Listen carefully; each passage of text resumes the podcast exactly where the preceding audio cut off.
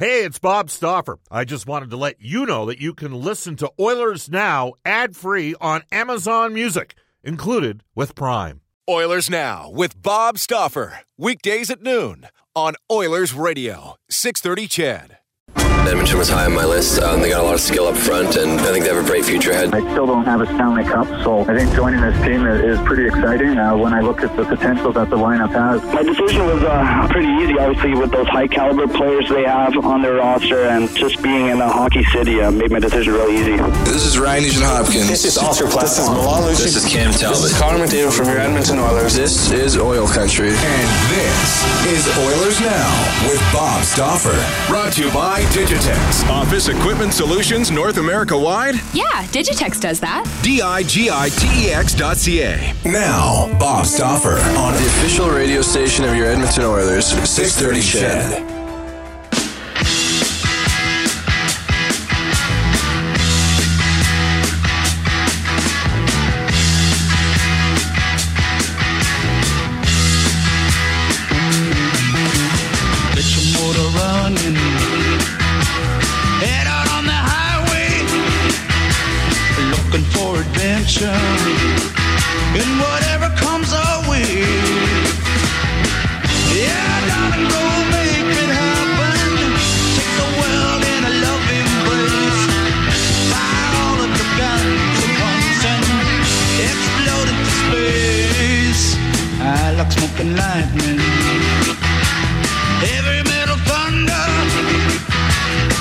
Racing with the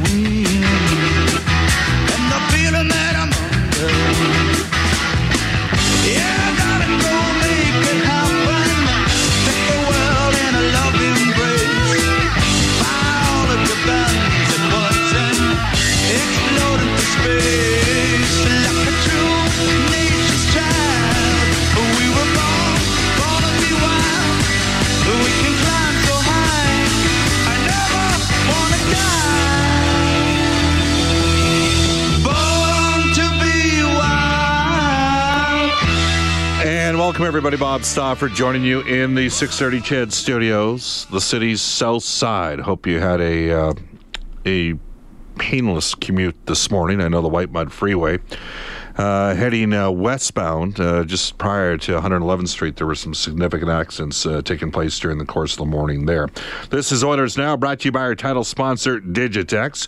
You can buy your PCs from Digitex. Keep it all under one roof with one number to call and one simple invoice for all of your office technologies. That was Born to Be Wild, of course, Steppenwolf. And I did not know this, that on this day back in 1993, drummer Jerry Edmonton. He did change his last name to Edmonton, by the way. Jerry Edmonton uh, ended up passing away in a uh, car accident. Wow. I don't know how many times I've seen people try to sing that song in karaoke. Apparently, Jack Michaels is an unbelievable karaoke singer, though none of us have actually personally witnessed. But uh, this, I know he was specifically uh, mentioning the fact that uh, he has the best uh, voice of, of all the guys in town on last night's broadcast. Or maybe it was just the best voice of the guys in the actual broadcast booth. Though it should be noted, uh, and Brendan Escott is here with us. Do you know who won George Laraque's uh, karaoke? George used to, when he was in town, and he still was playing uh, for, I think at this time for Pittsburgh or Montreal in the summer when he would train at Body by Bennett. He'd have like the Body by Bennett staff over on like a Friday night.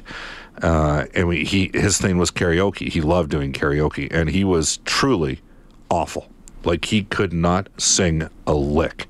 Uh, he tried to do like the uh, the vanilla, vanilla Ice version of Ice Ice Baby. It was, you know, He's got a pretty thick Quebec accent. too, yeah, it was he? it was tough to pull off, right? Like it, it, it was it was a harsh show. So yours truly, uh, there was a fellow by the name of James Stewart that used to work in this building, very talented guy, and uh, he nailed a killer song one time and won once. And believe it or not, uh, well, you know, Elton John. Some guys can sing Elton John. What can you say? Um, it happens, but according to Jack, he's the guy. So there we go. I, I'm waiting to see this. I think I might. Ha- you know what we might have to do?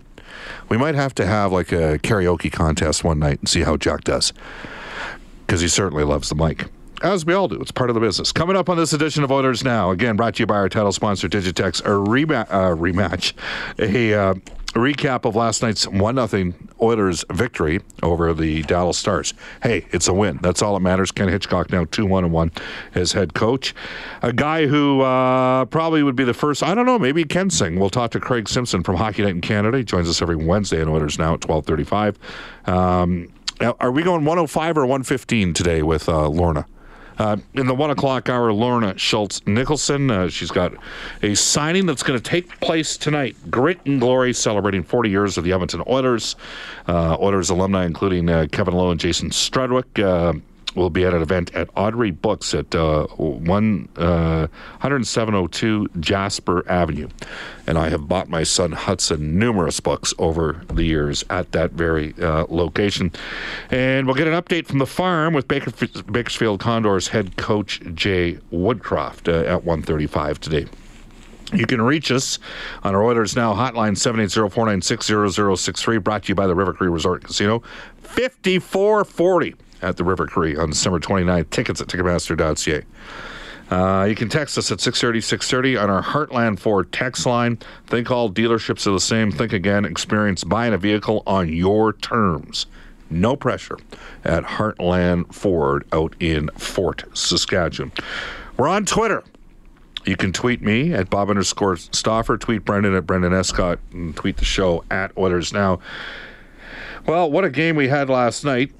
And uh, I'm judging by a little fun that I had. It was uh, a little bit tongue in cheek, but following last night's victory, I, I tweeted out after the game: Did the uh, Oilers just win two nothing in overtime? And judging by the uh, what do I call it? The engagement level of that tweet. Uh, people were uh, having some fun with that. But let's get right to our Oilers Now Audio Vault for direct workwear, for product knowledge, compliancy, great pricing, and innovation. DirectWorkwear.com, an Edmonton based company. The dulcet tones of Edmonton's best karaoke singer, Jack Michaels, up next. The first of three meetings this year between the Oilers and the Dallas Stars, and Connor McDavid is able to win the face-off. Ryan Nugent-Hopkins shot for the point, deflected off the post. Rebound, Cassian, net empty, and a diving save, I believe, made by Khudobin. Able to shield his man off the puck. Less than a minute to go in the period. McDavid takes it behind the net, centers, deflected, quick shot, redirected, save made by Khudobin. Garrison a giveaway. Free Reshot off the rush, save made on Como by Koskinen. Both goaltenders playing well tonight. Looking for the wraparound. Centers, Benn shoots, save, Koskinen rebound at the horn. Tyler Seguin can't bank it in. And the puck left at center ice. Draisaitl ahead for McDavid. Breakaway, backhander denied. Rebound, swept off the goal line. After review, it was determined the puck did not completely cross the goal line. Oh my goodness. We're halfway through overtime. 2.20 to play now. Draisaitl breaks free. He's got Klefbom. Feeds him. Klefbom shoots and scores. There it is. Now it's over. Oscar Klefbom's first goal of the year is the winner in overtime. That was a great call. He had two great calls. Only one counted. It happens. Um, all right, let's get to the no goal call. Why would anybody? Uh, you know, it was funny as that was happening, Brendan. I don't know if were you already downstairs at that stage. Yeah, we were all huddled Can around you guys? the little TV. Okay, so so here's the deal. So Jack's like on the replay, that's the goal, and I'm like, yeah, it is. It doesn't mean it's going to count because that's how it works. The whole setup is wrong, right? Because you're asking Toronto to basically upstage an official's on ice call. So unless they're 1000% sure, because last night surely they had to be 99.9% sure, unless they're 1000% sure that it's a goal and the refs didn't get the right call, they're not going to upstage the officials. That's how this thing works. And then the other part of it what did Brian Burke say on this show about five weeks ago about good teams? Good teams get more calls. So you have a team like Anaheim, consistent playoff team for a number of years, and you have Ryan Kesler with his paw interfering with Cam Talbot, and you're asking Toronto to correct the officials for making the wrong call. And should have been called goaltender interference. And yes, Edmonton blew a 3 0 lead in that game. And still, the Oilers had three or four critical calls during the course of that series go against them in a series that they lost three one goal games. Right? Good teams get more calls.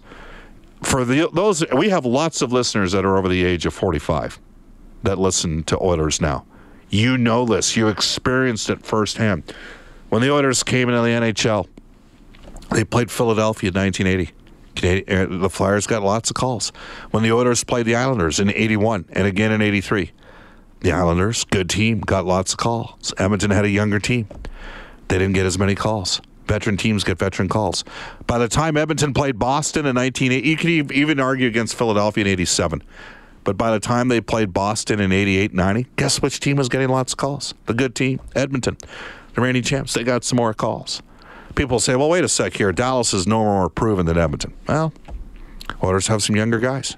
So uh, they're not going to correct.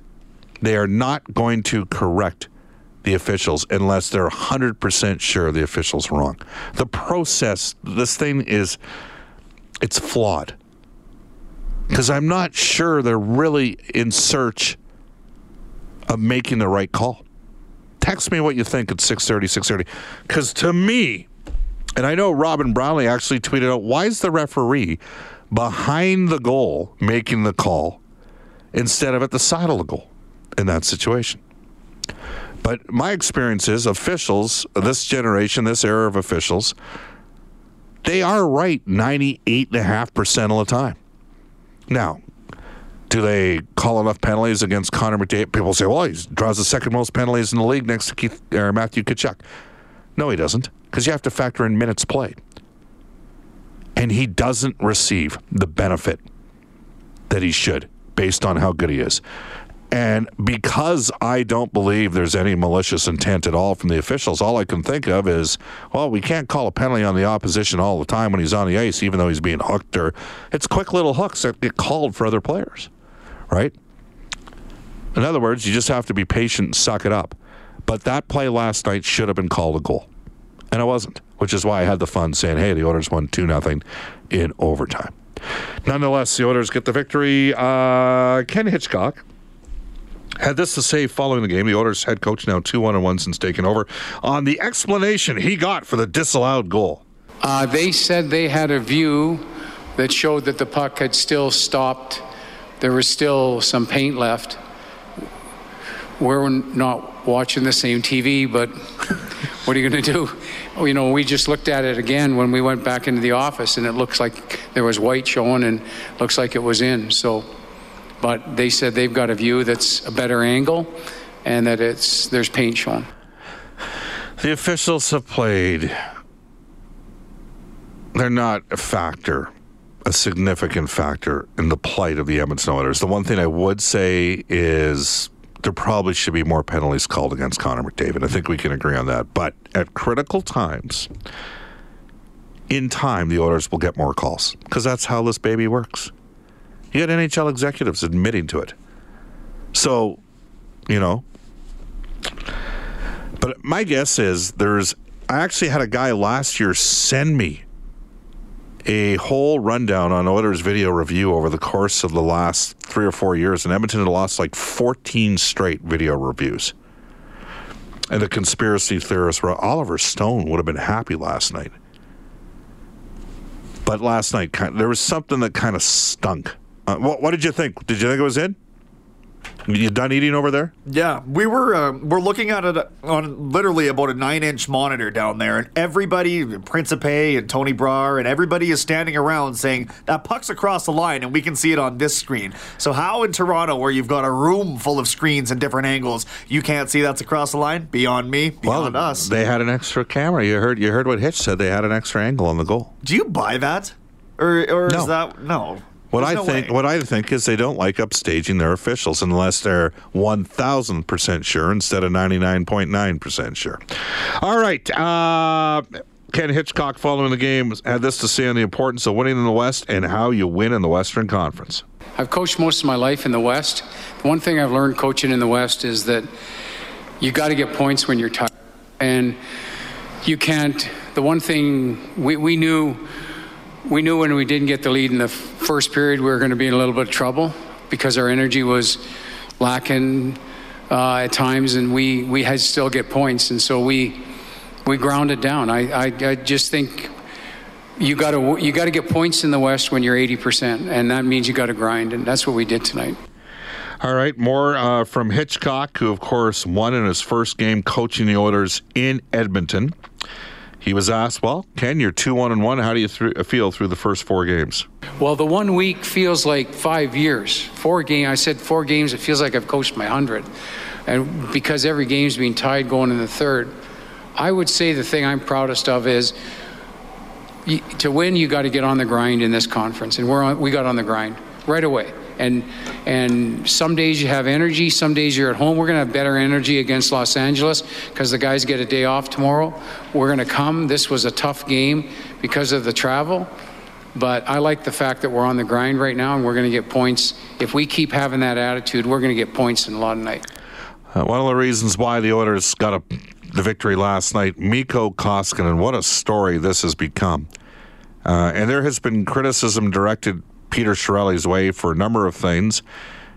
I, for a second, did not believe. I mean, Chiarelli ultimately pulled the trigger on the deal for Griffin Reinhart, but I believe that there were some other influences on that one. Uh, regarding the Taylor Hall trade, again, that's an organizational trade, and it was an organizational signing to bring in Mikko Koskinen. You know, and the Oilers can thank Gary Curry to a certain extent as well. But right now, according to Hitchcock, goaltending is a strength for this hockey team. Well, I think the goaltending is our strength. Both guys. I think that's the strength of the team. I mean, we obviously have a couple of world class players, but to me, the goaltending is the strength of the team. You know, if if if one guy's going and the other guy's backing up, we're more than comfortable with both. But I think that's the strength of the team is both guys. I mean, Talbot was incredible in Los Angeles and held us in there at the start, and we're getting we're getting good performances every night from both guys since I've been here, anyways. And I think that's going to be the strength of the team. One of the guys that's much discussed around town. I thought he had a pretty good game with a lot of jump. He had that big uh, engine going. Yes, uh, Puljujarvi. Here's Ken Hitchcock.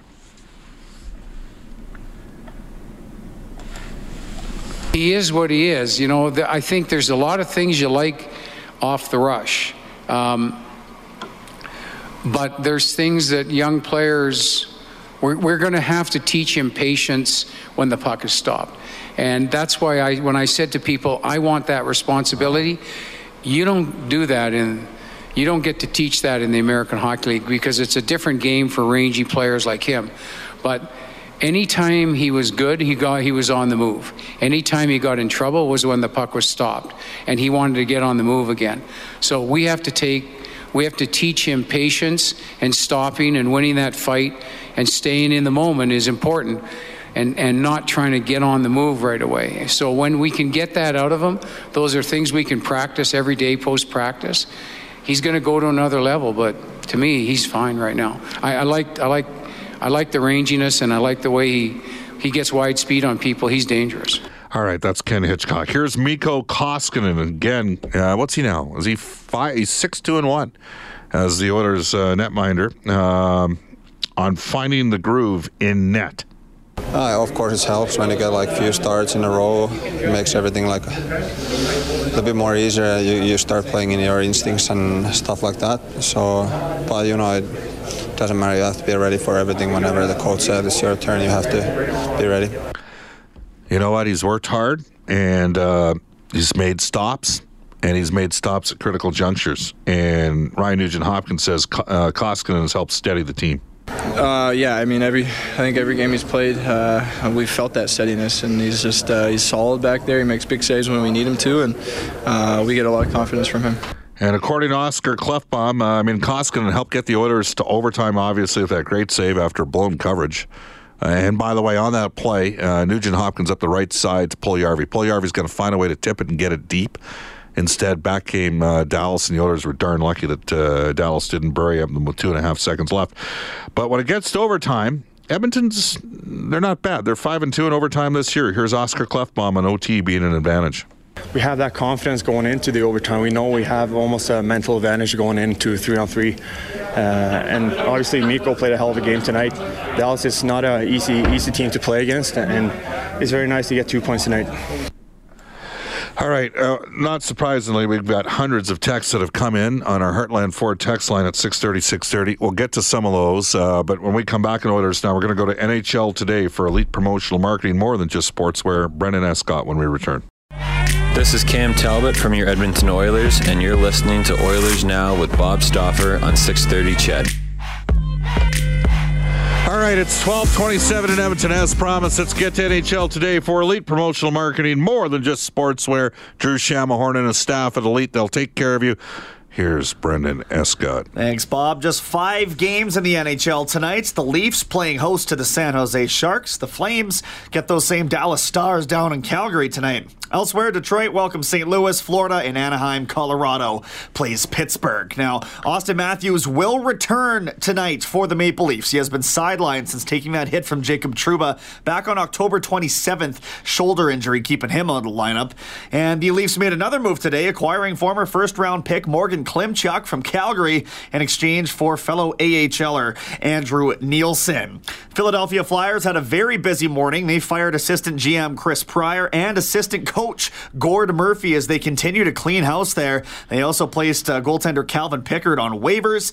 Bruins, Bruins forward rather Kevan Miller will be sidelined for at least the next five weeks after taking a puck in the throat that damaged his larynx. But some good news as uh, forward Ryan Donato recalled from the Providence Bruins. Bakersfield Condors host the Ontario Reign tomorrow at 10:30 in the morning. It is their field trip game for the school kids. Remember they beat Ontario 4-2 last Friday on the road. And finally, the Edmonton Oil Kings host the number one team in the CHL tonight, the 24 and one Prince Albert Raiders. Seven o'clock puck drop. Bob. All right. Uh, yes, indeed. Yes, indeed. Uh, very quickly, this tweet comes in and says in 2015, Bob Anders Nilsson had a stretch from November 18th until December 11th, where he started 11 out of 12 games. He was 7 3 and 1 during that stretch with a 925 save percentage. He played 11 more games with Edmonton after that, went 0 6 and 1 with an 836 save percentage. Yep, he did. And I'm here to tell you that Mikko Koskinen uh, has. Uh, let's just say that on Anders Nilsson's challenges at that time were as much off ice as they were on ice. Okay? Not necessarily self induced. So read between the lines. He was going through something that was difficult and it sunk his game, and Talbot got the game, uh, the net back.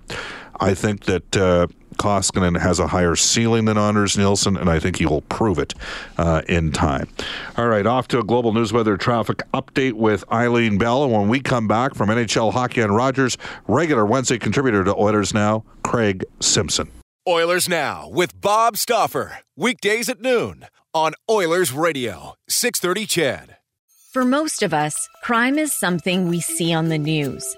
We never think it could happen to us until it does. Loved ones are gone, and for the survivors, the scars will never heal. I'm Nancy Hixt, a senior crime reporter for Global News.